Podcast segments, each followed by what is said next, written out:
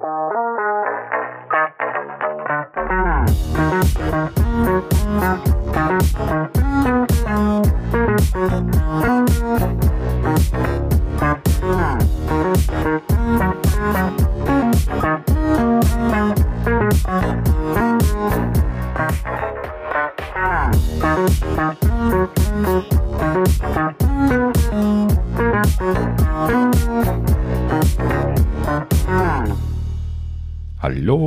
und willkommen zur Folge 159 der Apfelnerds. Hallo. Guten Abend. Guten Abend.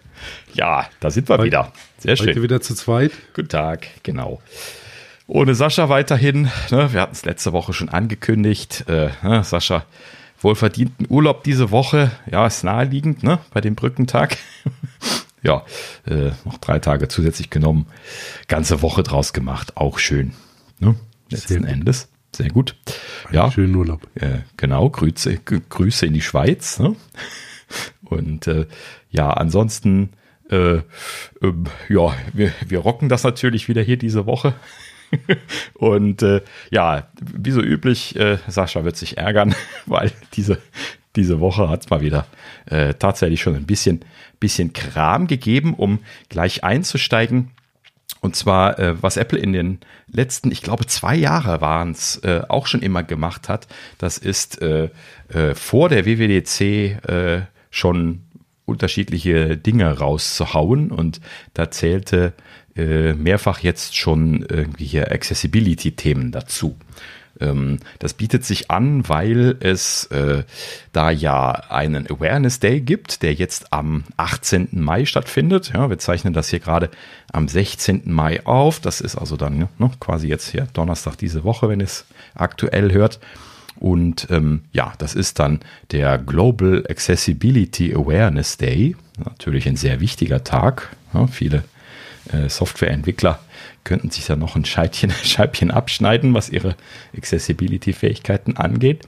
Und ähm, ja, da, dafür gibt's den letzten Endes auch. Ne? Und äh, ja, Apple kennen wir ja, ne? ist groß in Accessibility, die sind ja, ja immer ähm, sehr vorne mit dabei, was ich äh, immer nicht aufhören kann zu betonen, wie löblich ich das finde, dass sie das so pushen, ne? weil das ist schon wirklich Arbeit, was sie da reinstecken.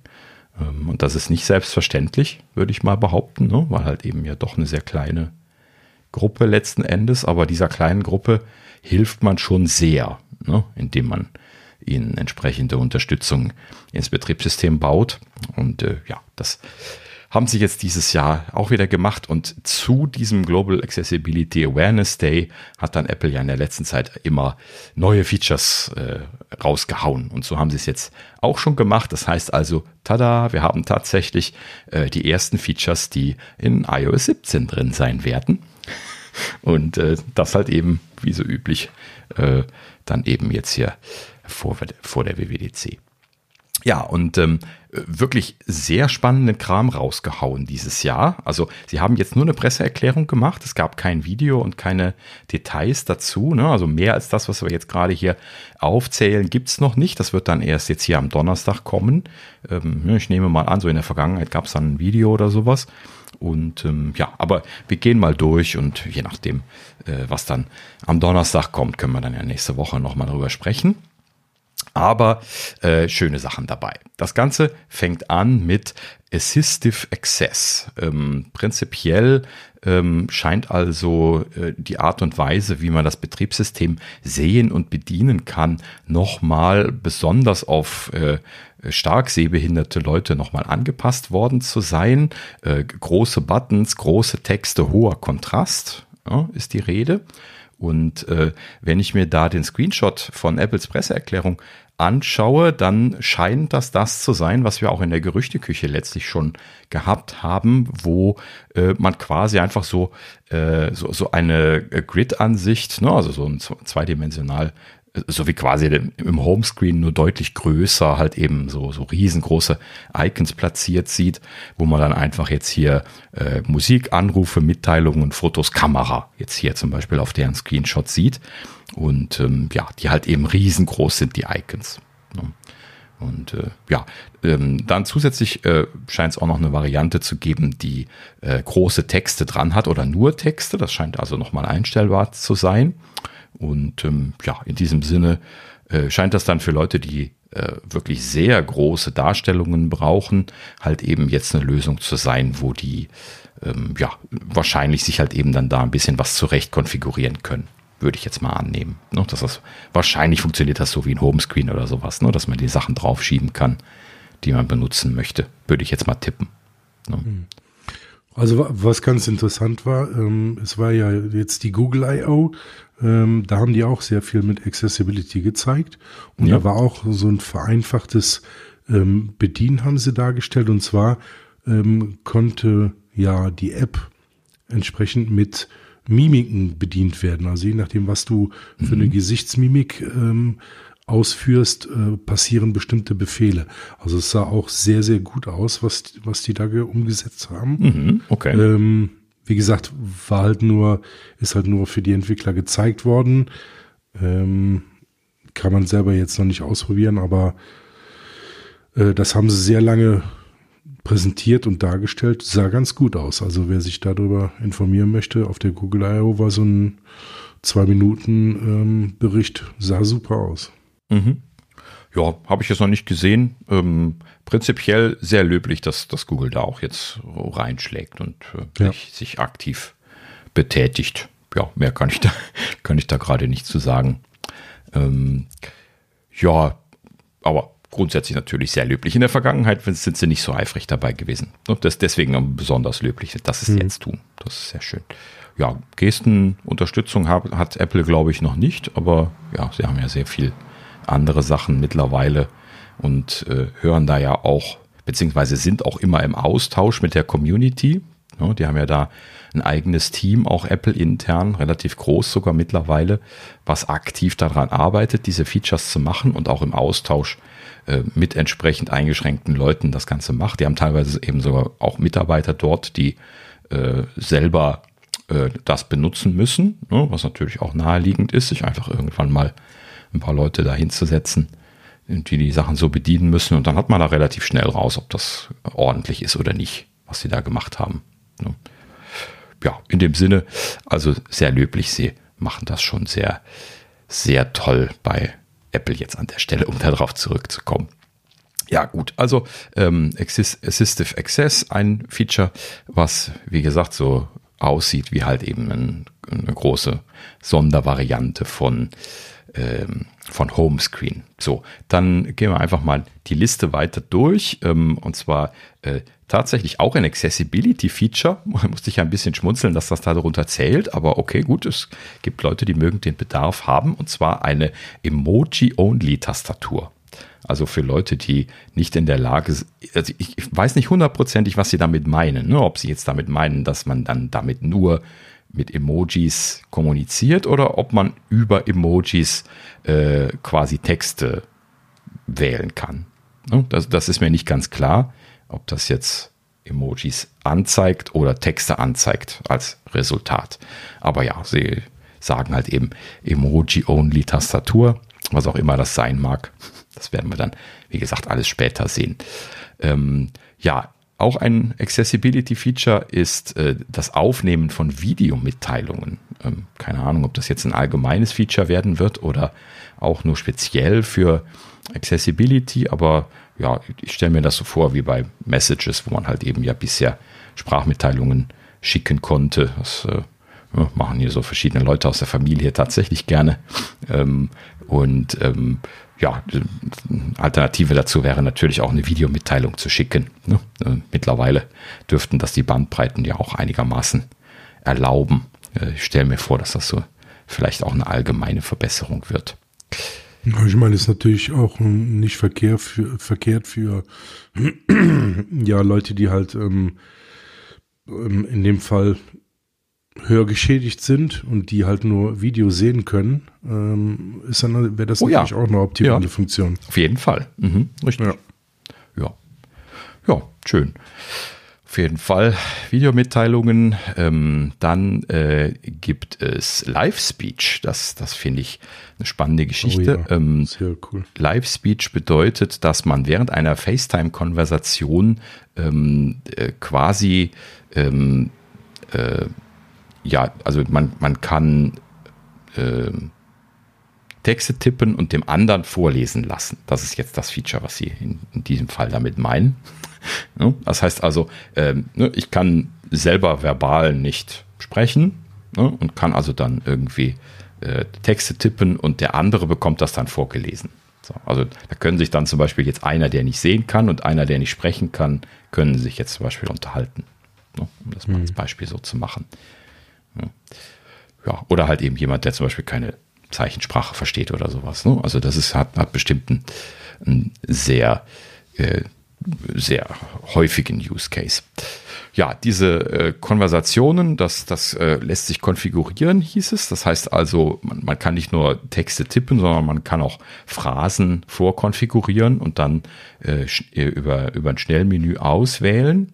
Ähm, das erinnert mich so ein bisschen was an Stephen Hawking und wie der damals äh, seinen, seinen Computer gesappt hat, wer das mal gesehen äh, hat.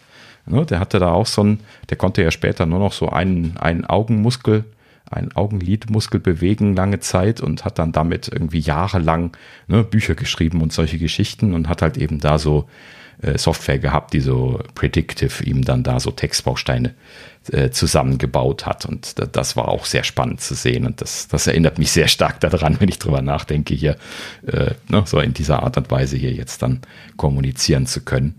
Ja, Stephen Hawking konnte ja äh, auch schon lange nicht mehr sprechen wegen seiner ALS. Ja, hat also dann äh, konnte die Stimmbänder nicht mehr bewegen. Und äh, ja, dann ist man halt eben äh, darauf angewiesen, ne, dass man ein System hat, was sprechen kann. Und das ist jetzt ja quasi so ein Teil davon. Ne, kann man sich vorstellen.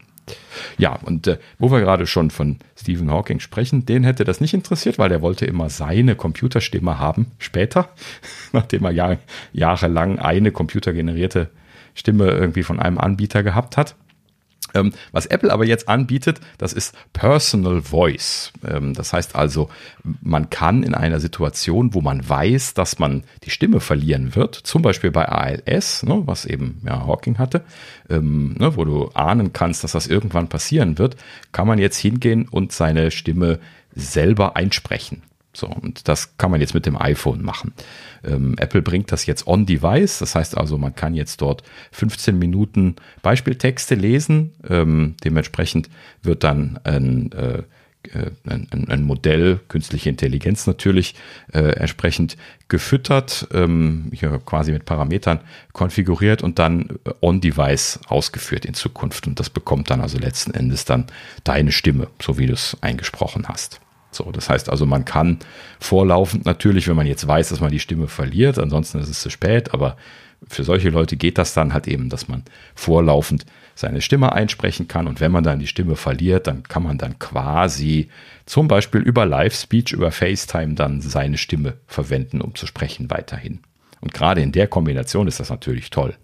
Das ist echt Wahnsinn, ja. Ja. ja. Sehr cool. Sehr schön. Ja, und äh, ansonsten, was gibt's noch? Ähm, Point and Speak ist eine Erweiterung vom sogenannten Detection Mode. Das hatten sie, glaube ich, letztes oder vorletztes Jahr angekündigt. Das ist diese Geschichte gewesen, wo man quasi äh, die Kamera, äh, da gibt's ja dann diese App, wo man zum Beispiel auch hier den Zoom mitmachen kann und so. Das ist diese allgemeine Accessibility App, wo ja ein paar, ein paar Features mittlerweile drin sind. Und da gibt es dann auch diesen Detection Mode jetzt ähm, wo man also quasi die, die Kamera einfach so in die Umgebung hält und ähm, das System beschreibt einem dann, was man dort sieht. Ne? Also irgendwie eine Wand mit einer Tür und einer Klinke oder irgendwie sowas. Ne? Ich habe das jetzt nicht ausgiebig ausprobiert, aber sie hatten das letztes oder vorletztes Jahr irgendwie mal mit dem Video demonstriert. So, und das ist natürlich ähm, eine schöne Sache, ähm, gerade dann für, für Leute, die nicht gut oder gar nicht sehen können, natürlich da so eine Beschreibung der Umgebung zu bekommen, was dann erlaubt, dass man sich da orientieren kann. Ne? Ja, und ähm, diesen Detection Mode, den haben sie jetzt äh, erweitert um Texte. Das heißt also, er kann jetzt auch Texte vorlesen. Ähm, ich habe jetzt, wie gesagt, auch noch keine Beispiele gesehen, aber ich stelle mir das so vor, dass ich halt eben zum Beispiel, wenn ich jetzt gerade eine Klingel sehe, dann den, den Namen auf der Klingel vorgelesen bekommen kann. Oder halt eben Informationsschilder oder sowas. Ne? Der Arzt hat äh, hier irgendwie Brückentag äh, Urlaub genommen oder sowas. Ne? Äh, da ist man ja, wenn man da jetzt als Blinder vor der Tür steht, ziemlich aufgeschmissen, wenn einem da keiner helfen kann. Ja? Und das ist hm. natürlich hm. super. Ja, sehr cool. Da ist ja ähm, Live-Text umgesetzt, dann äh, Text-to-Speech. Nicht schlecht. Mhm, genau. Also sehr gute Verknüpfung. Und das bei Accessibility. Super. Ja, richtig. Genau. Ja, und ähm, ja, das Ganze stand ja auch noch, soll irgendwie ähm, spatial aware sein und so. Das heißt also auch irgendwie Kamera und LIDAR verwenden, um dann irgendwie die Umgebung auszuwerten und quasi dann da irgendwie auch so ein bisschen zu erkennen. Also es scheint kein dummes System zu sein. Ähm, das klingt auf jeden Fall sehr spannend. Das werde ich mir bestimmt mal anschauen, wenn das jetzt kommt. Na gut. Ja, ähm, ansonsten äh, noch eine Erweiterung und zwar ähm, habe ich jetzt auch letztlich nochmal gelernt, dass äh, der Hörgerätemarkt mittlerweile so ein bisschen aufgeräumt worden ist, quasi von Apple mit diesen äh, Made for iPhone Hörgeräten. Das äh, gut, ich brauche jetzt kein Hörgerät, deswegen hatte ich das bisher nicht so richtig mitbekommen. Wir hatten nur so am Rande mal erfahren, dass es da jetzt so eine Zertifikation für gibt. Ne? Aber äh, mittlerweile gibt es halt eben da jetzt dann ähm, diese Made for iPhone Hörgeräte, die dann äh, so, so einige Vereinfachungen haben. Halt eben auch so ein, so ein Pairing-Prozess, so ein vereinfachter. Ich weiß jetzt nicht genau wie, aber es wird halt eben deutlich einfacher sein, als wie man das sonst typischerweise mit Bluetooth Pairing machen muss. Ähm, und ähm, das hat auch irgendwie dann so ein paar Features, dass man das äh, ne, vom so ähnlich wie die wie die AirPods dann auch. Ich weiß nicht genau wie, ne, aber so ähnlich wie die AirPods stelle ich mir das vor, dann vom iPhone aus so ein bisschen konfigurieren kann und solche Geschichten. Also da äh, gibt's so ein paar spannende Sachen. So, und ähm, das bringen sie jetzt auf den Mac dieses Jahr. Also bisher gab es halt eben nur die Anbindung an äh, das iPhone, ich vermute mal an iPads auch noch, ähm, weil das ja immer zusammenfällt. Ähm, ja, aber der Mac hat bisher keine Unterstützung dafür gehabt und der bekommt jetzt offiziell Made for iPhone Unterstützung. Klingt ein bisschen absurd, weil for iPhone, aber natürlich eine gute Sache.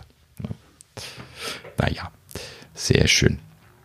So, ähm, ja, und dann äh, gab es noch ein, eine spannende Neuerung und zwar äh, beim Diktat von Text. Äh, ich, das habe ich soweit verstanden, dass das wohl allgemein beim Diktat von Text jetzt kommen soll. Äh, soll jetzt ähm, äh, eine Anzeige dazu kommen, die phonetisch ähnliche Begriffe als Alternative an, äh, anzeigt.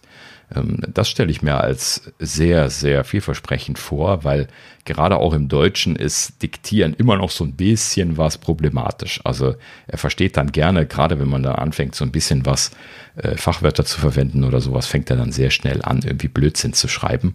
Und äh, ja, da, da bin ich mal sehr gespannt drauf, ob diese phonetisch ähnlichen Begriffe da vielleicht ein bisschen Verbesserung bringen, auch längere Texte diktieren zu können, wo man dann ab und an mal einfach nur äh, auf einen Korrekturbutton drückt, wo dann die Alternativen aufpoppen. Äh, kann mir vorstellen, dass die einfach so als, als kleines Pop-up oder sowas erscheinen und äh, dass man sie dann entweder drücken oder nicht drücken kann.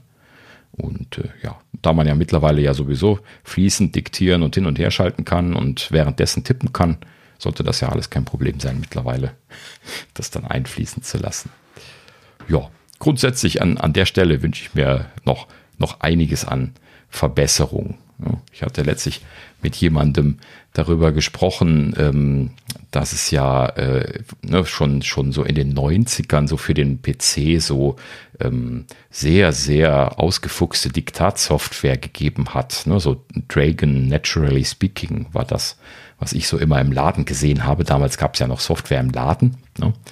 Und äh, kann ich mich noch gut dran erinnern, wie ich die immer beäugt habe im Buch, äh, beim, beim, beim Buchhändler. Ähm, die waren sehr teuer, diese Naturally Speaking Pakete hatten dann auch immer irgendwie schon ein Mikrofon und sowas mit dabei. Und ähm, seit dieser Zeit habe ich mir immer gewünscht, äh, sowas mal auszuprobieren und ähm, vernünftig nutzen zu wollen. Einfach so aus Neugier. Ne? Konnte mir das aber damals als Kind nicht kaufen, weil die halt eben teuer waren. Und ähm, dann für den Mac hat es dann eigentlich nie was Ernstzunehmendes gegeben. No? Das, ist, das ist tatsächlich immer schade gewesen. Ähm, ja, aber du hast ja die Diktierfunktion im Mac, kannst du doch jetzt. Ja, aber im, im Verhältnis zu diesem Naturally Speaking, ich habe das mal, mal mir einmal demonstrieren lassen und auch ein bisschen ausprobieren können. Da kann man halt eben Bücher mit diktieren. Ne? Also auch mit, mit, mit allen Parametern, ne? neuer Absatz, äh, Gedankenstrich. Ne? Also wenn ich, äh, wenn ich bei Apple irgendwie Gedankenstrich diktiere, dann, dann schreibt der Gedankenstrich. Ne? So, und das, das ist halt eben eine Sache, dass, dass da, das muss speziell dafür ausgelegt sein, halt eben Texte diktieren zu wollen. Ne? Und bei Apple, das ist irgendwie bisher eher noch Kindergarten. Ne? Also neuer Absatz kriegen sie ja äh, teilweise hin. Das erkennt er aber auch nicht hundertprozentig. Ähm, aber das war es dann auch. Ne? Also mehr Features äh, gibt es dann auch nicht. Zum Beispiel auch, was äh, Naturally Speaking auch konnte, das ist so Korrekturen. Ne? Lösche den letzten Satz und sowas. Konnten die in den 90ern alles schon. Ja, so, und äh, das ist ein bisschen schade, dass wir da heute nicht, nicht wieder bei angekommen sind. Irgendwie schade. Naja, gut, aber natürlich auch für solche Leute bestimmt interessant. Vielleicht kommt das in dem Zuge dann tatsächlich mal zur Wirklichkeit. Ja, letzten Endes geht das ja hier so ein bisschen in die Richtung. Na gut, ähm, ja, so, dann äh, noch zwei Kleinigkeiten und zwar äh, Switch Control nennen sie das. Und zwar kann man quasi jeden Schalter, äh, das, das äh, muss man so in Anführungsstriche schreiben, aber so stand das hier in der Presseerklärung, äh, zu einem virtuellen Spielecontroller machen. So, das ist natürlich auch so ein Problem, das habe ich schon mehrfach gehört, dass äh, Leute, die irgendwelche motorischen Einschränkungen haben, äh, normale Spielecontroller nicht halten können, ähm, aber halt eben dann so Spezialhardware halten können, aber mit dieser Spezialhardware nicht spielen können, weil die nicht erkannt wird als Eingabegerät. Ne? Und das ist jetzt quasi das, was sie hier scheinbar äh, machen, ne? dass man also irgendwie Geräte, die per Bluetooth oder was auch immer äh, da angebunden werden können. Äh, solange sie irgendwie Schalter haben, die man abfragen kann, scheint man den, dem System jetzt beibringen zu können, äh, dass man das und wie man das verwenden können will. Das wird, das wird auch bestimmt spannend. Also das, da muss man dann bestimmt irgendwie so eine Setup-Oberfläche haben, wo man sagen kann, wenn ich das drücke, soll er das virtuell als Taste drücken. Und solche Geschichten. Ja, klingt aber auf jeden Fall auch sehr schön virtuelle Spielecontroller ist, ist bestimmt auch was für die Bastelnerds Spannendes. ne? Die können jetzt da hier ihren Raspberry Pi dann irgendwie dranhängen und äh, fernsteuern, irgendwie Kram auslösen. Also da, da, da freue ich mich schon drauf. Sehr gut. Ähm, gut, äh, so ja, und das, das letzte, äh, man kann jetzt irgendwie auf dem Mac über App-Grenzen hinweg die Textgröße besser einstellen. Weiß ich jetzt auch nicht, was da das Problem gewesen ist, ist mir nie aufgefallen. Ähm, aber es scheint halt eben wohl um diese Textgrößen für Accessibility zu gehen. Vielleicht ist das nicht anwendungsübergreifend gewesen beim Mac. Das kann gut sein, dass das ähm, äh, anwendungsabhängig gewesen ist. Und äh, ja, da, da scheint es Änderungen zu geben. Ähm, äh, traditionell ist es ja so, dass auf dem Mac für manche Sachen die Anwendungen neu gestartet werden müssen. Ne? Und äh, so ist das dann wahrscheinlich hier auch gewesen. Na gut. So, ja, dann äh, sind wir durch durch die Liste. Ähm, Finde ich einiges an, an spannendem Zeug. Vor allen Dingen die Sprachfeatures äh, finde ich natürlich jetzt besonders reizvoll aus jetzt meiner persönlichen Warte, was mich irgendwie interessiert. Ähm, aber auch diese, diese Umgebungserkennung und äh, Vorlesen von Texten und so, da sind so ein paar Sachen bei. Das werde ich auf jeden Fall mal ausprobieren. Ähm, äh, und sei es auch nur einfach mal, um zu sehen, wie gut es funktioniert.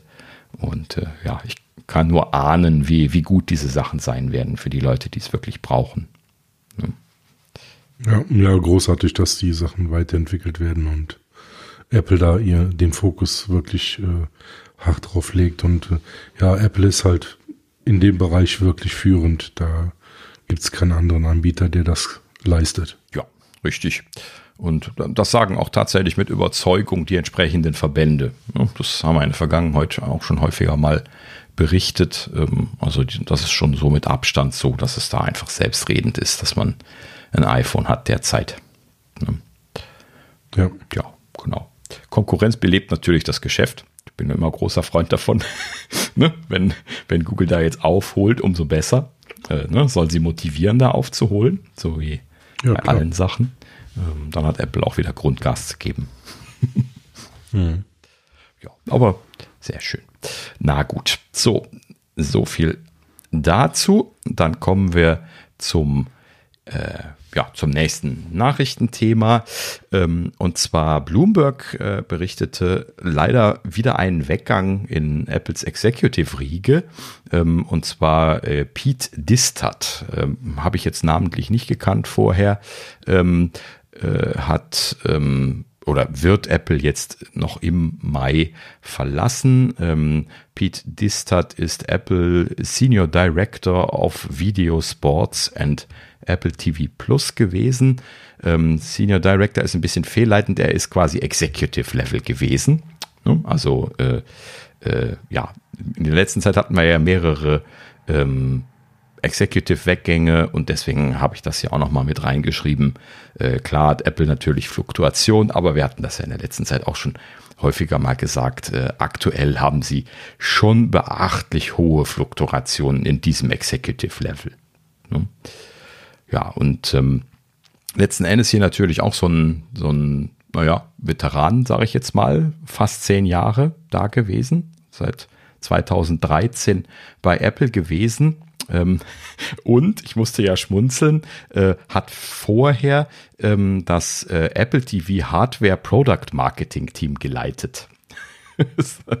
das ist, also das ist nicht der Produktmanager, aber das ist der Marketingmanager von der Abteilung, mit der wir gerne sprechen möchten. ja, zu spät. zu spät. Naja, gut, vielleicht Sascha, hint, hint, vielleicht findet man Pete Distat irgendwo in der Kneipe. Genau, vielleicht erwischt ihn noch. Könnte ja sein. Genau. Jetzt haben wir zumindest einen, einen Namen für einen aus dem Team, ob, auch, auch, wenn er halt eben jetzt nicht der direkte Produktmanager ist, natürlich, sondern Marketing ist er dann nochmal separat, aber die werden bestimmt zusammengearbeitet haben. Kann, kann Sascha bestimmt etwas von dem Konzept erzählen, was sie sich ausgedacht haben.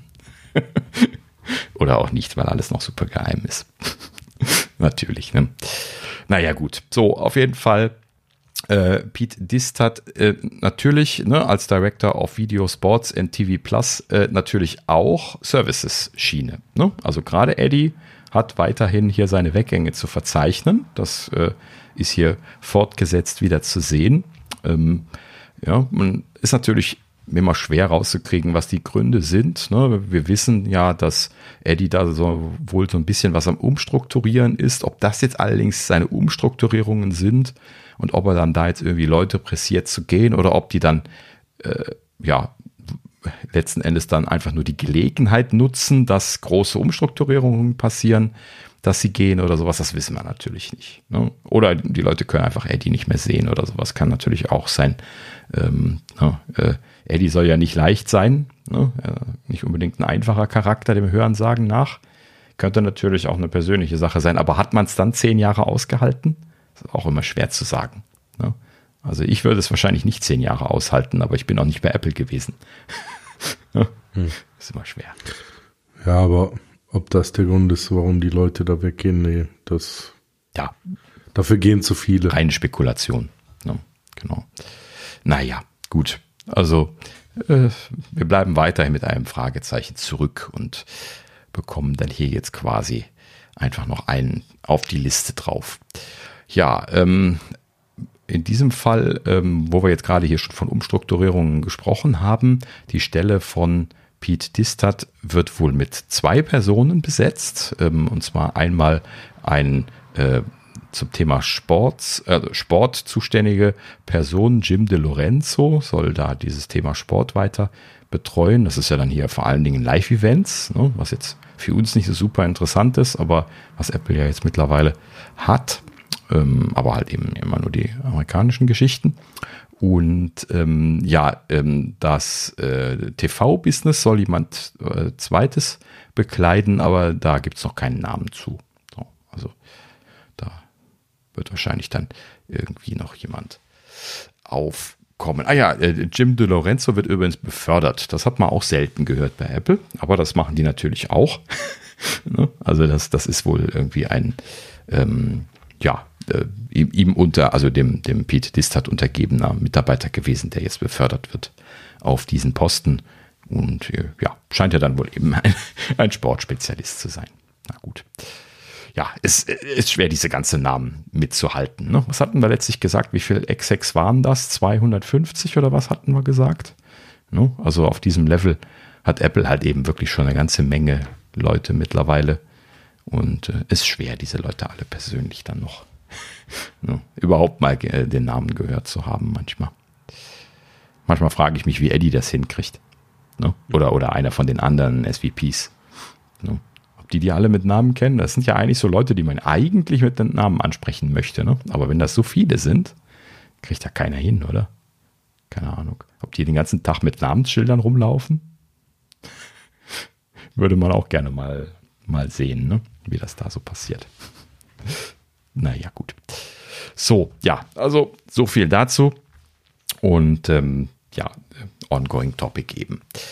Äh, nächstes Thema, äh, kleine Meldung äh, hier von, von Apple selbst gekommen. Äh, Shazam äh, unterstützt jetzt Apple Music Classical. Ja, äh, sch schnell gemachte Lösung, aber bestimmt keine schlechte Idee. Ne? Also sie haben jetzt irgendwie allgemein da die, die Klassike, klassische Musik haben sie natürlich sowieso schon. Ich nehme mal an, dass sie die auch vorher schon drin gehabt haben vielleicht nicht vollständig, keine Ahnung, warum sie jetzt äh, sagen, dass es jetzt voll unterstützt, aber natürlich leiten sie jetzt in die Classical Musik App weiter, nehme ich mal an. Ne? Also wenn sie es erkannt haben, äh, machen sie dann die entsprechende App auf.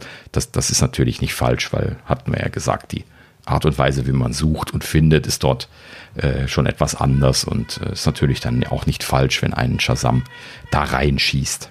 Ne? Naja, also äh, prinzipiell ist diese ganze Musik ja auch in Apple Music drin. Ne? Das muss man nochmal betonen.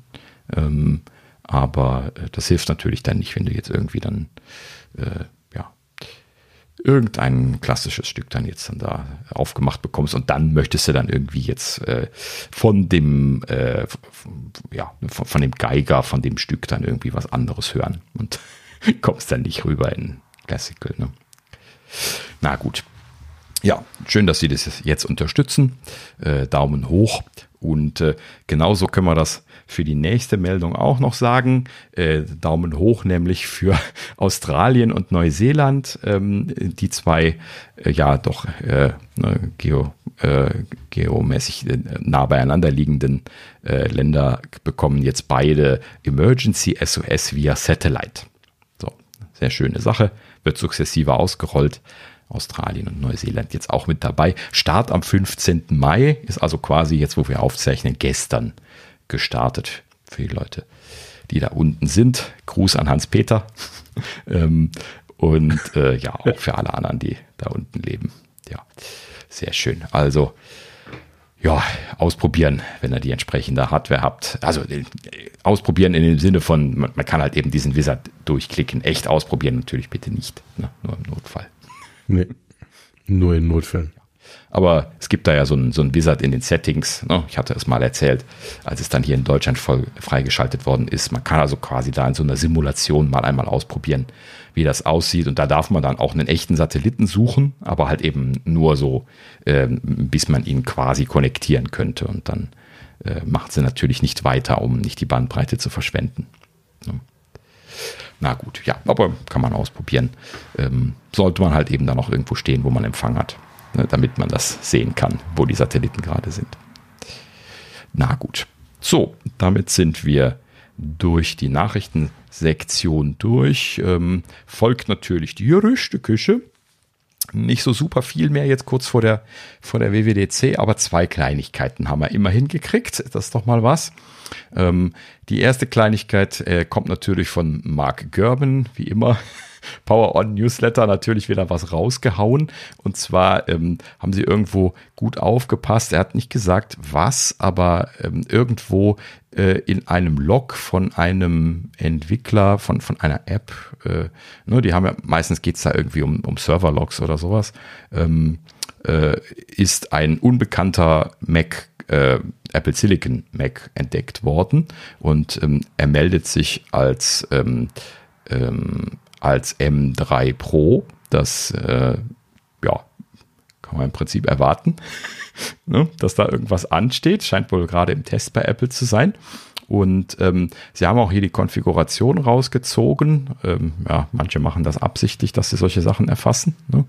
Ähm, und ähm, bei diesem Rechner hier, also bei, bei dieser Konfiguration, handelt es sich um eine 12-Kern-CPU, wovon äh, sechs Effizienz- und sechs Performance-Kerne äh, zu sehen sind. Das heißt also, hier kann man schon eindeutig sehen, dass es sich nicht um einen M1 oder M2 handelt, da es halt eben diese 6 und 6 Konfiguration bisher nicht gibt. Und ähm, ja, in dem Sinne hat also dann der M3 Pro wahrscheinlich zwei zusätzliche Effizienzkerne gewonnen. Ne? Das äh, sieht man daran. Und äh, ja, 18 Kern GPU, klar, das, das ist natürlich immer so ein bisschen im Fluss, je nachdem, was für eine Variante man hat, aber das soll die unterste Variante von diesem äh, M3 Pro sein. War zumindest jetzt Germans Vermutung. So, und äh, 36 GB RAM drin, ähm, spannende Menge, ne? ist wahrscheinlich auch eher so oberes Limit oder sowas. Ähm, ja, gut, aber wie gesagt, ähm, Apple muss natürlich auch so ein bisschen testen und wenn dann die Entwickler da irgendwie in, in, in ihren Apps halt eben solche Hardware-Konfigurationen rauslocken und sich dann auf dem Server irgendwo hinschreiben, dann kann Apple natürlich nichts dran tun. Ne? Also dann müssen sie quasi mehr oder weniger zwangsweise äh, die Daten rausgeben, die sie da, ja, also sie leaken da quasi diese technischen Informationen. Na gut, ja, aber äh, letzten Endes also M3 Pro äh, ist quasi äh, zumindest im Test Apple intern, das, das bestätigt das damit.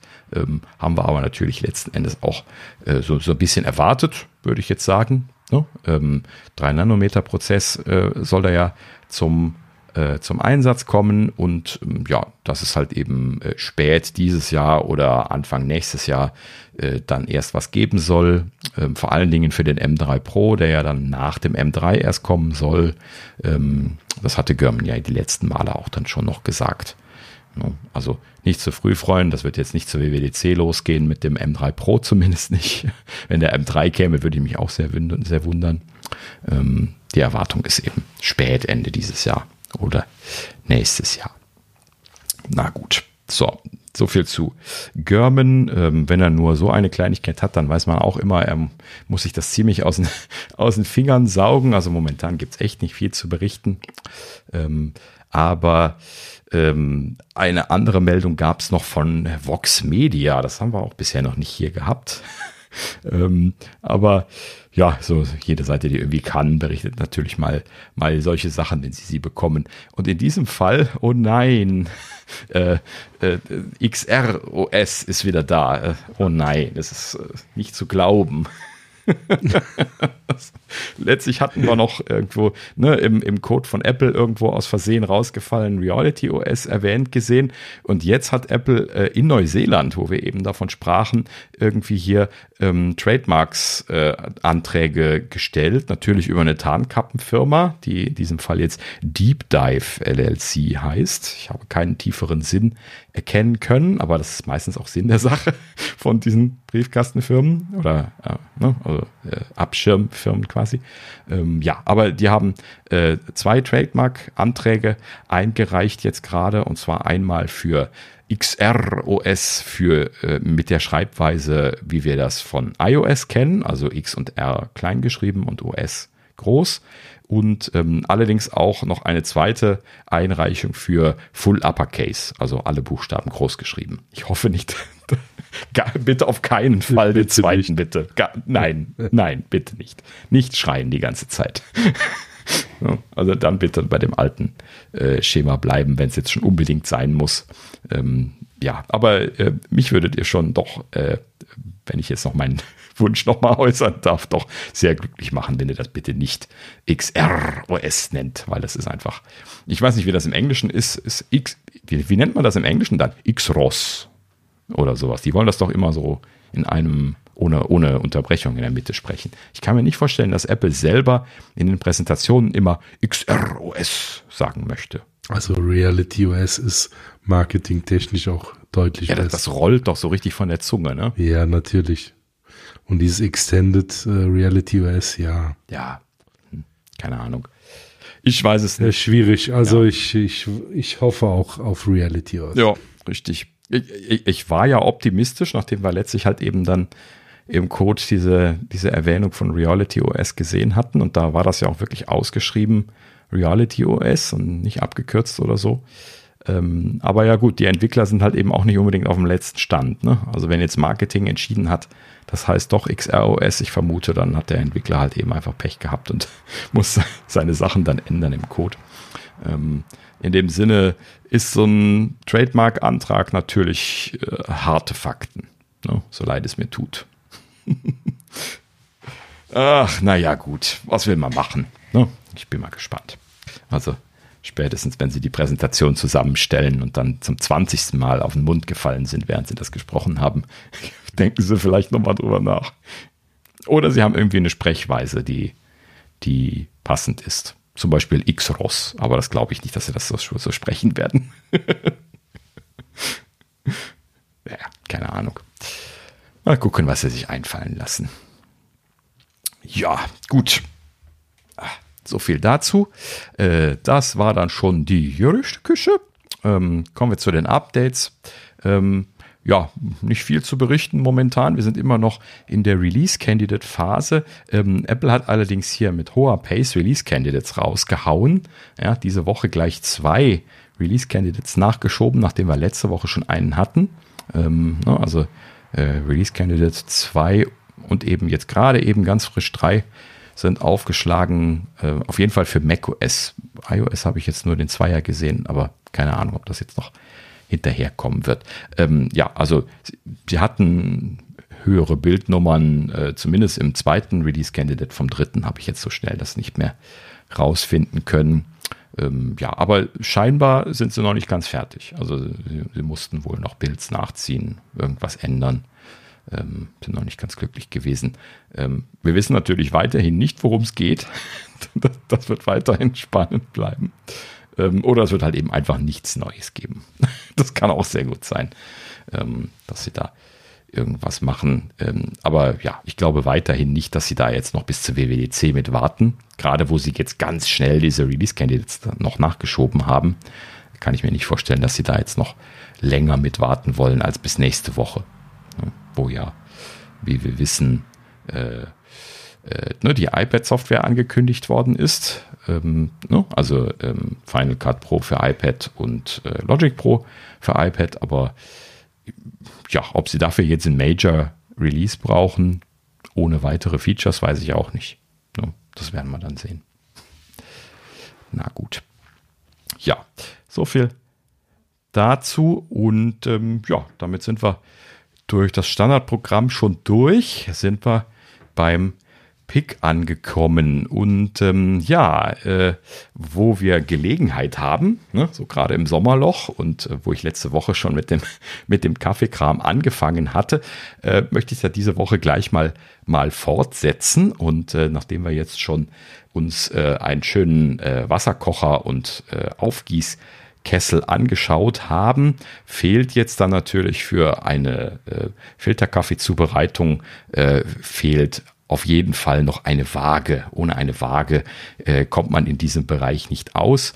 Ähm, das hat einfach damit zu tun, dass man eben einfach früher oder später bemerkt, dass äh, die Menge Wasser und die Menge Kaffeepulver, die man verwendet, schon einen deutlichen Ausschlag geben, gerade wenn es um äh, feine Geschmacksnuancen geht, ähm, dass man die also ähm, genauer beeinflussen können möchte, als äh, jetzt hat es super stark geschmeckt und jetzt super schwach und jetzt mittendrin und ich habe keine Ahnung wann und warum.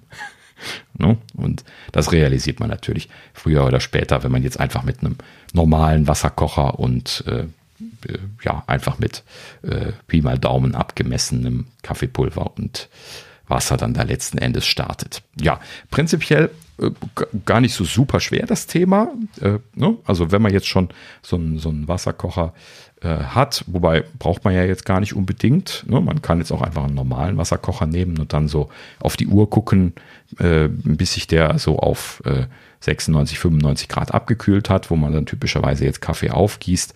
Und dann kann man das auch mit einem normalen Kocher machen. Das ist noch unkompliziert, aber halt eben diese, diese Feinjustage Ne? Dass man den Geschmack also so hinbekommt, wie man den haben möchte. Äh, und das möchte man haben, glaubt's mir, früher oder später. Das ist halt eben dann genau äh, die Herausforderung. So, und dafür bietet sich halt eben jetzt einfach eine Feinwaage an. Ne? Ähm, also bei, bei Kaffee ähm, ist es notwendig, ähm, dass man ähm, eine Waage braucht, die im ähm, äh, in einer Genauigkeit messen kann, die unter einem Gramm ist. Ne? Also 0,1 Gramm ist dann diese Klasse von, von Wagen, um die es hier geht. Ne? Die meisten Küchenwagen haben nur eine Genauigkeit von einem Gramm. Und äh, das bedeutet dann, dass die auch dann äh, vom, von, von der Genauigkeit her plus minus ein Gramm in der Regel haben. Ne? Das heißt also, die letzte Stelle, die ist immer so, das ist so die klassische Abweichung, die die Wagen typischerweise haben, an der letzten Stelle plus minus einen Zähler. Ne? So, und äh, plus minus ein Gramm, das bedeutet also, ich kann zwei Gramm Unterschied haben bei so einer billigen Küchenwaage, ähm, äh, ohne das sehen zu können, sauber. Und das ist natürlich zu viel. Ne? Zwei Gramm, wenn ich jetzt irgendwie hier äh, 20, 30 Gramm Kaffee abwiegen will, dann, dann ist das natürlich eine Menge plus minus zwei Gramm. Das heißt also, das geht nicht zuverlässig und deswegen sollte man also eine Feinwaage nehmen. Das sind dann die, die typischerweise eben äh, den, den ersten Bereich, so, so 100 Gramm oder sowas, in 0,1 Gramm Schritten können. So. Und danach ist es nicht weiter wichtig. Ne? So. Und damit kann man halt eben dann genau das machen. Man kann äh, Kaffee aufwiegen aufs Gramm genau, ne? also genau genommen eben auf die Nachkommastelle genau, aber das ist halt, halt eben dann auch die Ungenauigkeit bei diesen Feinwagen plus minus 0,1 Gramm und damit kann man dann halt schön genau äh, ein Gramm sauber abwiegen, also auf Grammgrenzen meine ich damit. Ja, und äh, was bei diesen Wagen auch wichtig ist, das ist, ähm, dass sie mit einem niedrigen Mindestgewicht starten. Es gibt tatsächlich sehr günstige Wagen, die erst nach mehreren Gramm äh, Gewichtauflage anfangen, ein, äh, ein, ein fortschreitendes Gewicht anzuzeigen, wenn man jetzt irgendwie zum Beispiel anfängt einzugießen oder sowas. Und ähm, typischerweise ist es wichtig, dass man also eine Waage bekommt, die ein niedriges Mindestgewicht hat. Ja, zum Beispiel irgendwie ein, ein 0,5 Gramm ist so ein klassischer Startwert. Ja, gut. So, ähm, um das gerade noch verständlich zu machen für die Leute, die das noch nie gesehen haben, äh, mal ganz kurz einmal noch, ähm, wie macht man das jetzt? Ne? Also ich habe jetzt meinen meinen Wasserkocher, ich habe jetzt meine, meine Waage und ich möchte jetzt dort äh, Kaffee aufgießen. Das heißt also, ich muss jetzt zwei Dinge bestimmen. Ich muss einmal sagen, wie viel Kaffee ich haben möchte. Wenn ich jetzt also zum Beispiel eine äh, Chemex-Kanne habe, so wie ich das letzte Woche gesagt hatte, was ich jetzt hier so sehr gerne verwende. Die hat jetzt ein Fassungsvolumen, was so, äh, ja, so, so bis 700 Milliliter oder sowas ist. Und ähm, letzten Endes, dann ist allerdings ziemlich voll. Und ähm, das heißt also, man kann da so in diesem Bereich 600 bis 700 Milliliter so eine ganze Kanne Kaffee machen. Und ähm, letzten Endes äh, gehe ich zum Beispiel hin, wenn ich mir die jetzt aufgieße ähm, und äh, äh, plane dort 660 Milliliter ein. Das ist also dann die Wassermenge, die ich final dann, dann eingieße beim Aufgießen. Das muss man natürlich planen, vorher einen Kocher tun, heiß machen, klar. Ähm, parallel dazu muss man natürlich Kaffee haben. Ne? Und ähm, hier bei den Specialty Coffee Leuten ist das so, dass man immer mit einem Multiplier arbeitet. Das heißt also, man, man merkt sich jetzt nicht genau, wie viel Gramm muss ich auf wie viel Milliliter haben, weil es da ein logisches äh, Verhältnis gibt. Ne? Also einen logischen Zusammenhang zwischen den beiden Sachen. Das heißt also, wenn ich äh, 660 Milliliter äh, Kaffee haben möchte am Ende, dann kann ich das über meinen mein Verhältnis oder mein Multiplier, kann ich das zurückrechnen und kann dann also ausrechnen, wie viel Kaffee ich dafür brauche. Ne? Oder umgekehrt, wenn ich jetzt sage, ich möchte so und so viel Gramm Restkaffee mahlen, dann kann ich ausrechnen, wie viel Wasser ich dafür brauche, um genau dasselbe Verhältnis halt eben beizubehalten. Ne? So, und ähm, in diesem Fall hier 660 Milliliter Wasser äh, zu 38 Gramm Kaffee, wie das jetzt bei mir hier typischerweise dann beim Aufgießen ist, komme ich auf einen Multiplikator von 17,369. So, das muss man jetzt nicht so super genau machen, kann man aber. Ne? So, und ähm, das ist im Prinzip das, was ich feintune, wenn ich jetzt sage, ähm, ach, ich glaube, ich mache das jetzt ein bisschen wässriger oder ein, ein, bisschen weniger viel, viel Wasser zum Beispiel. Oder ich möchte, ich habe halt eben nur so und so viel Kaffee und so weiter. Ne? Ich möchte jetzt nur eine halbe Kanne machen, weil ich nur alleine Kaffee trinken möchte und, und, und. Ne? Das heißt also, dieser Multiplier ist das, was ich mir merke. Natürlich ist das ein bisschen was abhängig von dem Kaffee, den ich verwende. Also ne, ist jetzt auch nicht in Stein gemeißelt, äh, fließt so ein bisschen. Ähm, aber da, das ist so die Richtung. Ne? So, und äh, wer sich jetzt wundert, 17,36 ist schon ziemlich hoch. Ja, ist ziemlich hoch. Ich mag halt eben sehr wässrigen Kaffee, habe ich ja letztes Mal schon, schon gesagt. Ne? Das kann von, von mir aus schon fast Tee sein. Und deswegen habe ich halt eben einen relativ hohen Multiplier. Viele Leute benutzen kleinere Werte. Ne? Aber das nur als Beispiel, weil ich das jetzt hier bei mir verwende an der Stelle. Ja, so, das heißt also, wie gesagt, 660 ne, Milliliter. Wir rechnen mal 17,369, kommen auf 38 Gramm Kaffee. Entsprechend werden äh, 38 Gramm, äh, Gramm, Kaffee abgewogen, natürlich auf der Waage. Ne, dafür haben wir sie. Ähm, äh, packen das natürlich in eine Mühle. Da kommen wir dann noch äh, bei, bei, einem dritten Mal dann dazu, um dann die Anforderungen rund zu machen für das, womit man Kaffee machen möchte. Ähm, und ähm, ja, letzten Endes hat man dann also die 38 Gramm Kaffee abgewogen. Man hat natürlich erstmal einfach nur Wasser im Wasserkocher aufgegossen. Da gehe ich jetzt nicht hin und, und äh, zähle das, weil man braucht auch so ein bisschen Wasser zum, zum Durchspülen vom Filter und so, bevor man jetzt loslegen möchte. Nur deswegen mache ich natürlich mehr Wasser, als ich brauche im Wasserkocher. Aber letzten Endes kann man das alles dann durch dieses Verhältnis ausrechnen. So, und dann geht man halt eben hin, äh, gießt das dann letzten Endes auf. Ähm, und zwar äh, stellt man die Karaffe auf die Waage. Deswegen sind diese Wagen dann in der Regel auch so designt, dass man da zum Beispiel so eine Gummimatte drauflegen kann, äh, ne, damit das nicht rutscht. Und ähm, dann kann man halt eben da die, die äh, die Karaffe draufstellen, natürlich mit Kaffeepulver und Filter, äh, kann natürlich dann äh, äh, nullen das Ganze und kann halt eben dann, äh, nachdem man also Kaffeepulver und so weiter reingetan hat, äh, auf, auf Null setzen und dann kann man halt eben anfangen aufzugießen und äh, letzten Endes sieht man halt eben dann an der Grammzahl ja eins zu eins die, die, die, die, die, die, die Literzahl. Ne? Ein Kilo gleich ein Liter, bei Wasser ist das ja genau eins zu eins. In dem Sinne muss man also einfach nur das Gewicht äh, anschauen und weiß dann, wie viel Wasser äh, eingegossen worden ist. Ne? So, und dann kann man halt eben schön präzise zielen, gerade dann, wenn man jetzt eine Waage hat, die ein bisschen schneller ist in der Anzeige. Das sind tatsächlich nicht alle. Manchmal sind ziemlich langsam. Manche sind ziemlich langsam in der Anzeige. Aber äh, jetzt eine gute Kaffeewaage ist halt eben ein bisschen schneller. Äh, in der Antwortzeit und dann kann man das sehr schön in Echtzeit quasi einfach aufgießen, stoppen, äh, wegstellen und dann ist man fertig quasi. Ne? So, und ähm, den ganzen Prozess, ähm, ja, klingt jetzt sehr kompliziert, ne, aber wenn man das mal einmal sieht, sieht das auch erstmal kompliziert aus, aber im Nachhinein ist das gar nicht mehr so schwer. Wenn man das einmal mal so ein bisschen intus hat, dann macht man das so, so aus, aus der Hüfte, ohne groß nachzudenken, den Großteil. Ne? Naja, Vielleicht mache ich irgendwann mal den Spaß und nehme mal Kaffeeprozedere hier mal, mal als Zeitraffer auf oder sowas. Dann kann man das mal angucken.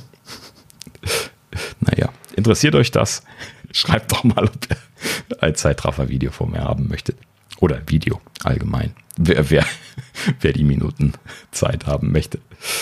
Ähm, ja, gut. So, ähm, und jetzt kommen wir natürlich zum eigentlichen Pick. Ähm, äh, also äh, Kaffeewagen leider wie, wie so oft ein trauriges Thema. Es gibt sehr viel günstigen Schrott auf Amazon.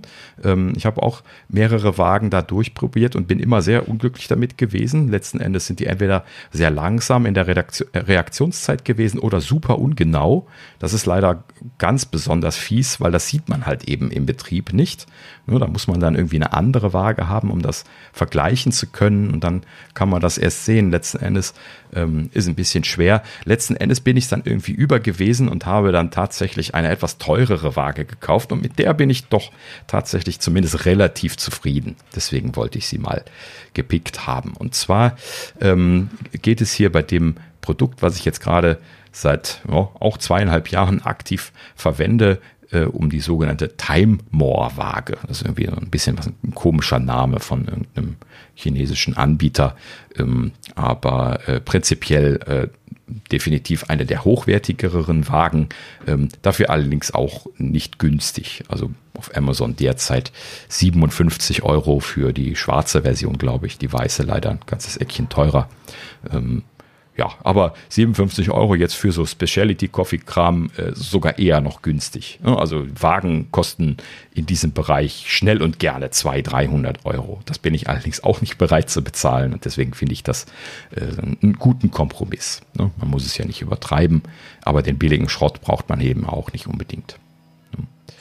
So, ja, also die Timemore Waage ähm, genau das, was ich eben beschrieben habe. Natürlich eine, eine Feinwaage mit äh, 0,1 Gramm Genauigkeit, äh, messt, misst bis 2 Kilogramm, Mindestgewicht 0,5 Gramm. Ähm, also genau das, was ich, was ich eben gesagt habe.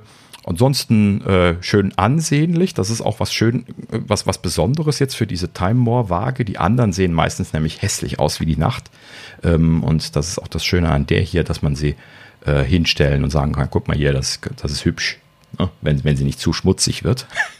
und ähm, ansonsten schöne Sache. Ist quasi einfach nur so ein, so ein flaches Rechteck, könnte man sagen. Ne? Also wenn man da jetzt diesen, diesen Gummischuber, den man da noch drauflegen kann, äh, runternimmt, dann hat man einfach nur so ein, so ein schwarzes Viereck, ein flaches, äh, quasi da so auf dem Tisch liegen. Und äh, ne, so, man sieht gar keine Ritze von, von oben, das, weil das unten äh, auf der Unterseite des Gehäuses ist, äh, dass das da beweglich aufgehängt ist. Ähm, und von oben sieht man quasi einfach nur diesen, diesen Kunststoffblock und auf einer Seite gibt es dann äh, einen Ein-Ausschalter und einen USB-C-Port. Ähm, und ansonsten sind obendrauf das, das Display und ähm, kapazitive Buttons quasi in die Oberseite eingelassen, wobei die kapazitiven Buttons so ein ganz kleines bisschen zu fühlen sind für die Leute, die das blind machen ähm, ist, das ist zu, zu erfüllen, äh, nur nicht super gut. Müsste man ausprobieren wahrscheinlich, ob das jetzt dann in diesem Fall Probleme macht oder nicht. Für mich hat es gereicht. Ich weiß sowieso, wo ich dann irgendwann hindrücken muss. Und ähm, ja, in dem Sinne ganz schön. Ähm, sehr schöne Anzeige, große, sehr gut lesbare LCD-Anzeige. Das ist auch was, äh, ein, ein, Novum für, für Wagen. Also ich habe sehr viele mit schlechten, billigen, nicht beleuchteten LCD-Anzeigen gesehen. Wenn du da mal in so einem halb beleuchteten äh, Abend äh, äh, eigentlich brauche ich kein, kein Volldampflicht, da irgendwie mal deinen Kaffee versucht hast aufzugießen, dann, dann hast du dann da teilweise nicht wirklich was gesehen. Ähm, hierbei ist das schön, sehr schön gleißend helle Zahlen, die kannst du gar nicht übersehen. Ne, Im Dunkeln, wie auch im Tag nicht. Das ist am Tag natürlich auch manchmal ein Problem. Ähm, ja, ähm, die Waage hat, ähm, wie so viele Spezialitäten-Kaffeewagen, äh, einen Timer mit eingebaut. Das heißt also, wenn man die einschaltet, bekommt man nicht nur äh, das Gewicht angezeigt, sondern daneben auch nochmal äh, einen Timer. Und diesen Timer kann man dann mit einer dieser Tasten, kann man den dann äh, zum Beispiel starten und stoppen, auch wieder zurücksetzen, je nachdem, wie man die Taste drückt oder gedrückt hält. Und die andere Taste ist, äh, man ahnt es schon, äh, Tare. Ne? Also um die, die Waage dann äh, auszunullen. Und ähm, ja, das braucht man natürlich in dem Prozess dann äh, häufiger ja, ähm, prinzipiell äh, die Konstruktion von dem äh, von, von, der Waage ähm, mit dem USB-C drin, ähm, äh, Akku drin, hatte ich noch nicht gesagt. Ne? Also die meisten anderen Wagen haben Batterien drin. Hier, äh, die hatte ich deswegen auch gekauft, weil sie einen, einen Akku drin hat. Dann muss man nicht die ganze Zeit immer Müll produzieren. Und ähm, die hält auch tatsächlich sehr lange. Ich, ich lasse sie immer eingeschaltet. Sie hat so einen mechanischen Ein- und Ausschalter. Sie macht aber nach äh, 20 Sekunden, 30 Sekunden oder sowas Nichtbenutzung, macht sie dann das Display aus. Und in diesem Zustand hält sie Monate. Ich, ich habe es noch nie richtig gezählt, aber monatelang. Und äh, sie warnt auch sehr rechtzeitig davor, dass, äh, dass ihr der Saft ausgeht. Dann kann man sie dann schön einfach bei Gelegenheit mal aufladen und dann passt das. Ähm, habe ich also ähm, ja, viel Glück mit gehabt. Das, das ist äh, gute, äh, brauchbare Laufzeit von dem Gerät, finde ich. Und ähm, ja, was sollte man sonst noch dazu sagen? Also ähm, diese, diese Timer-Funktion, die hat ein, ein, ganz schönes Feature drin, weshalb ich die auch letzten Endes gekauft hatte. Und zwar für diese Kaffeezubereitung gibt es da so eine Autostartfunktion.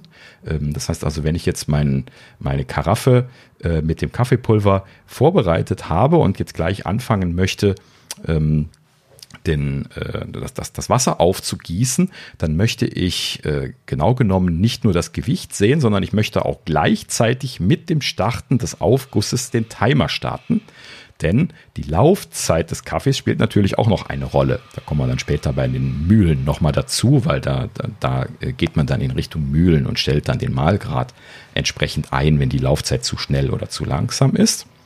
Ähm, und dann letzten Endes ähm, ja, möchte man also die, die Laufzeit auch noch im Auge behalten. Ne? Da muss man jetzt nicht super pingelig sein, das, da geht es immer nur so um, um grobe Verhältnisse, aber äh, ja, letzten Endes möchte man gerne diesen Timer mitlaufen sehen und ähm, äh, ja, typischerweise hat man natürlich dann ähm, einfach so einen, einen Timer separat. Ne? Ich habe ja einfach so einen Küchentimer äh, lange Zeit neben mir stehen gehabt. Den musste ich dann halt eben immer dran denken, dass ich beim Aufgießstart den auch starte, sodass ich dann später dann sehen kann, wenn es ausläuft, äh, ob ich es vergessen habe.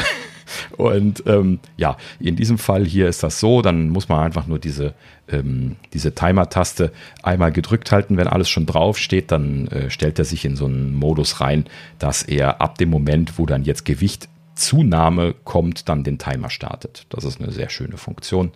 Und ähm, ja, das äh, endet dann auch automatisch, wenn man äh, die Karaffe runterhebt und fertig ist. Wobei, äh, ja, das jetzt nicht so super zwingend ist. Naja, so, also von der Ausstattung äh, wunderbar. Ähm, gibt leider auch ein bisschen was zu bemängeln an der Waage. Ja, bei dem Preis darf man das natürlich dann auch noch erwähnen.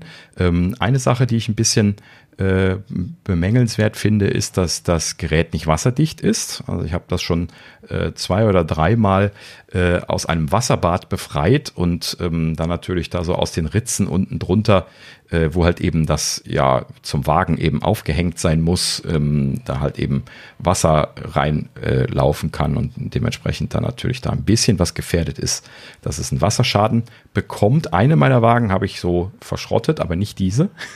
Ähm, wenn man da jetzt wirklich das äh, irgendwie die ganze Arbeitsplatte unter Wasser setzt, dann ist natürlich dann, wenn das dann wirklich da drin steht, äh, ja, nehmen die dann Schaden, weil sie halt eben nicht wasserdicht sind. Aber das ist halt eben per se für die Wagen schwierig, weil man kann halt eben dieses Waageelement nicht äh, freischwingend aufhängen, wenn man da eine Dichtung hat an der Stelle. Also ich habe noch keine Waage gesehen, die wasserdicht ist. Ist halt eben nur immer so ein Problem. Wo ich mir alle aber am meisten Sorgen drum mache, das ist, dass dieser USB-C-Port rechts an der Seite von der Waage nicht ähm, äh, irgendwie einen Stöpsel hat oder sowas. Da habe ich mir immer wieder ein bisschen was Sorge gemacht, dass ich mir da irgendwie Wasser dran spritze und dann damit einen Kurzschluss in dem Port produziere. Ist mir nicht passiert bisher bin halt eben einfach ein bisschen vorsichtig gewesen. Kann man halt eben aber jetzt bei einer Arbeit in der Küche nicht wirklich vermeiden, dass da mal irgendwo Wasser flatscht oder sowas. Ne? Naja, gut. So, muss man also dementsprechend wissen. Ähm, ja, von oben habe ich sie schon häufiger unter Wasser gesetzt. Das ist jetzt nicht weiter dramatisch gewesen. Das wischt man einfach ab und dann ist es gut. Ne? Na gut, ja, aber wie gesagt, ich kenne jetzt auch keinen, keinen bezahlbaren Anbieter, der das irgendwie besser macht. Ne? Na gut. So, und ähm, das letzte kritisierenswerte äh, bei dieser Waage, das ist der sogenannte Drift. Das haben die billigen Wagen ganz, ganz schlimm. Äh, diese Waage allerdings auch noch, auch wenn sie nicht so wahnsinnig schlimm ist in meinem Fall.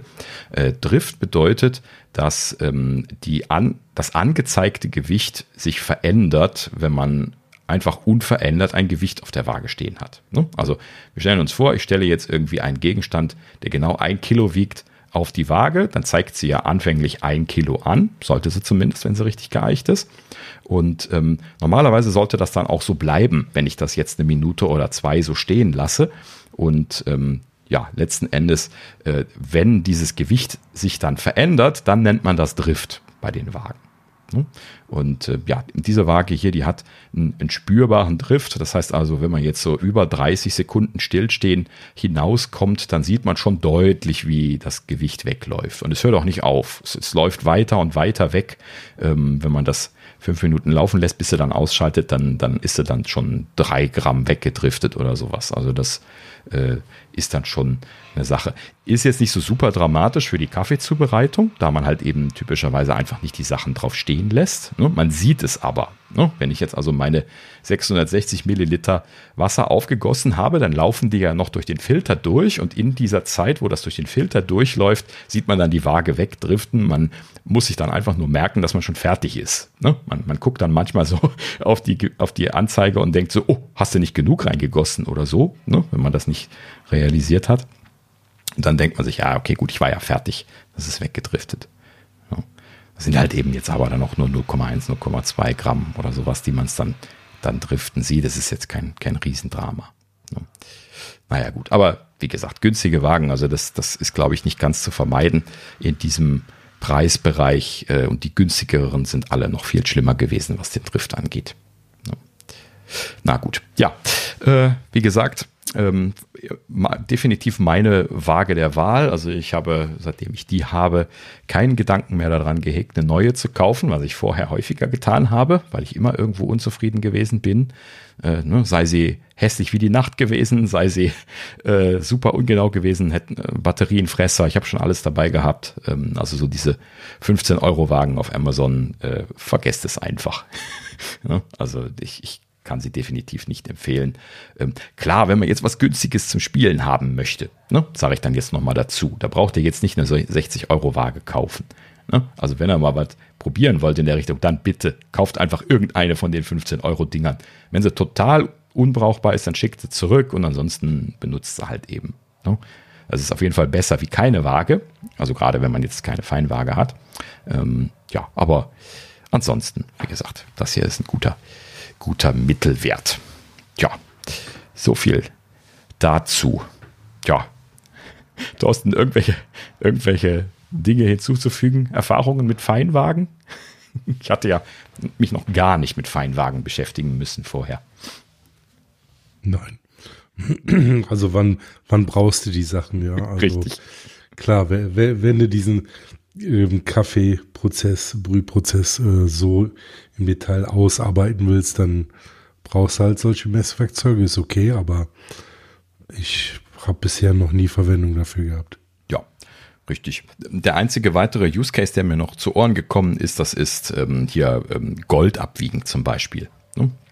Also diese Feinwagen, da gibt's immer die klassischen zwei Use Cases, wenn du danach, danach googelst. Das eine ist Kaffeezubereitung und das andere ist äh, das Abwiegen von Edelmetallen. ja, faszinierend unterschiedliche Use Cases, die man da eben hat. Ja, deswegen findet man auch viele Wagen, die so aussehen, als wären sie für Edelmetall abwiegend designt. Die nicht kaufen. Na gut. Ja, so viel dazu. Ähm, ja, vielleicht kann jemand irgendetwas davon mitnehmen. Ähm, ja, und ich, äh, ich hoffe damit äh, ein bisschen Neugier gegenüber äh, Spezialitäten Kaffee schüren zu können. Na gut. So. Ja, dann, äh, wow, jetzt sind wir gerade mal fünf Minuten nach einer Stunde. Das ist aber eine kurze Folge dieses Mal. Aber naja, gut, wie gesagt, ne, wir haben, wir haben Sommerloch. Ähm, ich habe noch einen kleinen Rausschmeißer. Das ja. Das holen wir alles nach der DAP. Ja, genau. Ne? Also äh, aufgehoben, äh, nee, aufgeschoben ist nicht aufgehoben. Ne? Also die drei Stünder, die, die werden wir schon noch wieder produzieren, aber halt eben, wenn es was zu berichten gibt. Ne? Ansonsten macht es halt eben einfach keinen Sinn. Ähm, und äh, ja, in diesem Sinne kommt jetzt gerade noch ein Rausschmeißer und dann sind wir durch für diese Woche. Ähm, ja, und äh, das ist auch wirklich nur ein kleiner Rausschmeißer. Und zwar ähm, äh, ja, hat was mit Meta zu tun, auch wenn äh, Palmer, wie heißt er, Lucky oder Lakai oder wie wird, wie wird der gesprochen? Ich, Lakai, würde ich Lakai? sagen. Ja, ich weiß es nicht. Ähm, auf jeden Fall der Oculus-Gründer, ne? Palmer nenne ich ihn mal, ähm, hat er jetzt schon, ähm, also ne, ist ja, ähm, äh, ja Oculus-Gründer eben gewesen. Äh, Facebook hat äh, Oculus damals gekauft, dementsprechend ist er dann noch längere Zeit ähm, bei äh, Facebook slash Meta slash Oculus gewesen, hat aber dann 2017 schon äh, dort äh, Meta und Oculus verlassen und hat auch seitdem keine, ähm, ja, nichts mehr zu tun mit denen und AR, VR im Allgemeinen. Er hat irgendwie einen ähm, äh, Militär-Contractor gegründet. Irgendwie eine Firma, die irgendwie fürs Militär Dinge macht. Weiß ich jetzt auch nicht genau, habe ich nur überflogen eben. Ja gut, aber macht auf jeden Fall jetzt was ganz anderes. Und äh, Palmer äh, hat getwittert und zwar ein ganz kurzes äh, Statement dazu, dass Apples Headset so good sei. Ich zitiere ihn da extra. Ähm, ne, also so gut. Und äh, ja, keine weiteren Erklärungen. Er sagt nicht, warum er das geschrieben hat. Ja, kann man sich jetzt halt eben alles selber dazu denken. Ähm, ja, aber äh, fand ich natürlich in diesem Sinne erwähnenswert, dass gerade der Oculus-Gründer da jetzt halt eben Apples Headset irgendwie scheinbar ja äh, gesehen hat oder zumindest gezeigt bekommen hat oder was auch immer. Ne? Der Grund ist, warum er diese Aussage gemacht hat, aber wenn er das sagt, dann, also ist schon eine qualifizierte Stelle, würde ich dann mal sagen. Ne? Ja, also wenn einer Ahnung von AR, VR hat, dann ist es der Palmer, Richtig, ne? Richtig, genau. Ja, nein, also hört sich auf jeden Fall äh, sehr gut an. Ähm, bestätigt ja auch andere Quellen, äh, die gesagt haben, ja, war, war mindblowing oder wie auch immer. Also wir können uns auf jeden Fall auf ein, hoffentlich auf eine, ein Release oder einer Vorstellung freuen äh, während der DubTub. Aber es ja. äh, wird ja immer, immer ähm, wahrscheinlicher, dass das kommt. Ja, richtig, genau. Ähm, eine Kleinigkeit habe ich im, äh, in der Gerüchteküche nämlich noch nicht berichtet. Und zwar äh, hier Michi Kuo hat jetzt diese Woche gesagt, ähm, es sei wieder sehr wahrscheinlich oder es sei jetzt sehr wahrscheinlich, dass das ARVR EZ zur WWDC vorgestellt wird, hat er jetzt nochmal betont. Ja. Das haben wir zwar angenommen, aber er hat das jetzt nochmal, scheinbar nochmal bestätigt bekommen, dass auch wenn sich scheinbar die Produktion weiter und weiter nach hinten rausschiebt. Da wird jetzt gerade wieder September gerüchtet, ähm, wobei das kein gutes Gerücht war, das, deswegen habe ich es eben nicht erwähnt. Ähm, aber so, so prinzipiell scheint es eher wieder nach hinten rauszugehen. Aber es geht zumindest darauf hinaus, dass Apple das zur WWDC vorstellen wird. Und das hoffe ich dann jetzt auch, dass das wirklich passiert. Ne? Ja, wir würden uns freuen, ne? dass das was endlich mal äh, anschauen dürfen. In Händen halten weiß ich ja noch nicht. Ja, naja, aber die WWDC wird auf jeden Fall spannend. Äh, und ja, ne, wir bewegen uns in großen Schritten darauf zu. Was haben wir jetzt noch? Drei oh, ja. Wochen oder sowas? Ne? Äh, vier Wochen. Nochmal zählen. Ähm, ja, aber es geht in großen Schritten ähm, darauf zu. Und ja,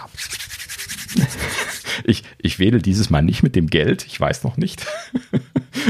ob ich das kaufen kann oder will, ne? weil natürlich die Gerüchteküche betont und betont immer wieder, 3000 Dollar soll die Kiste kosten. Ähm, ja, warten wir mal ab. Also entweder machen sie noch den Steve-Move, ne, den iPad-Move und äh, ne, legen doppelt vor und bringen dann die Hälfte. Ne? Geil, geil, geil. Oder sie bringen wirklich die 3000 und es stimmt. Ich weiß es noch nicht. Ne? Naja, lassen wir uns überraschen. Es wird auf jeden Fall irgendwas geben, so wie es sich anhört. Sehr schön. Endlich. naja. Gut, ja. In diesem Sinne machen wir Feierabend. Äh, vielen Dank fürs Zuhören. Äh, ja, ähm, schaut doch auch das nächste Nee, Moment. Äh, schrei schreibt uns gerne ne, hier an äh, nerds.apfelnerds.de. Ähm, wird es in der letzten Zeit häufiger gemacht. Dankeschön. Ja, immer gerne. Ähm, und äh, auf Mastodon auch gerne an apfelnerds at mastodon.social. Ähm, ja, und ansonsten vielen Dank fürs Zuhören. Schaut auch das nächste Mal wieder rein und bis dahin sagen wir auf Wiederhören. Ja, danke fürs Zuhören. Bis nächste Woche. Tschüss. Tschüss.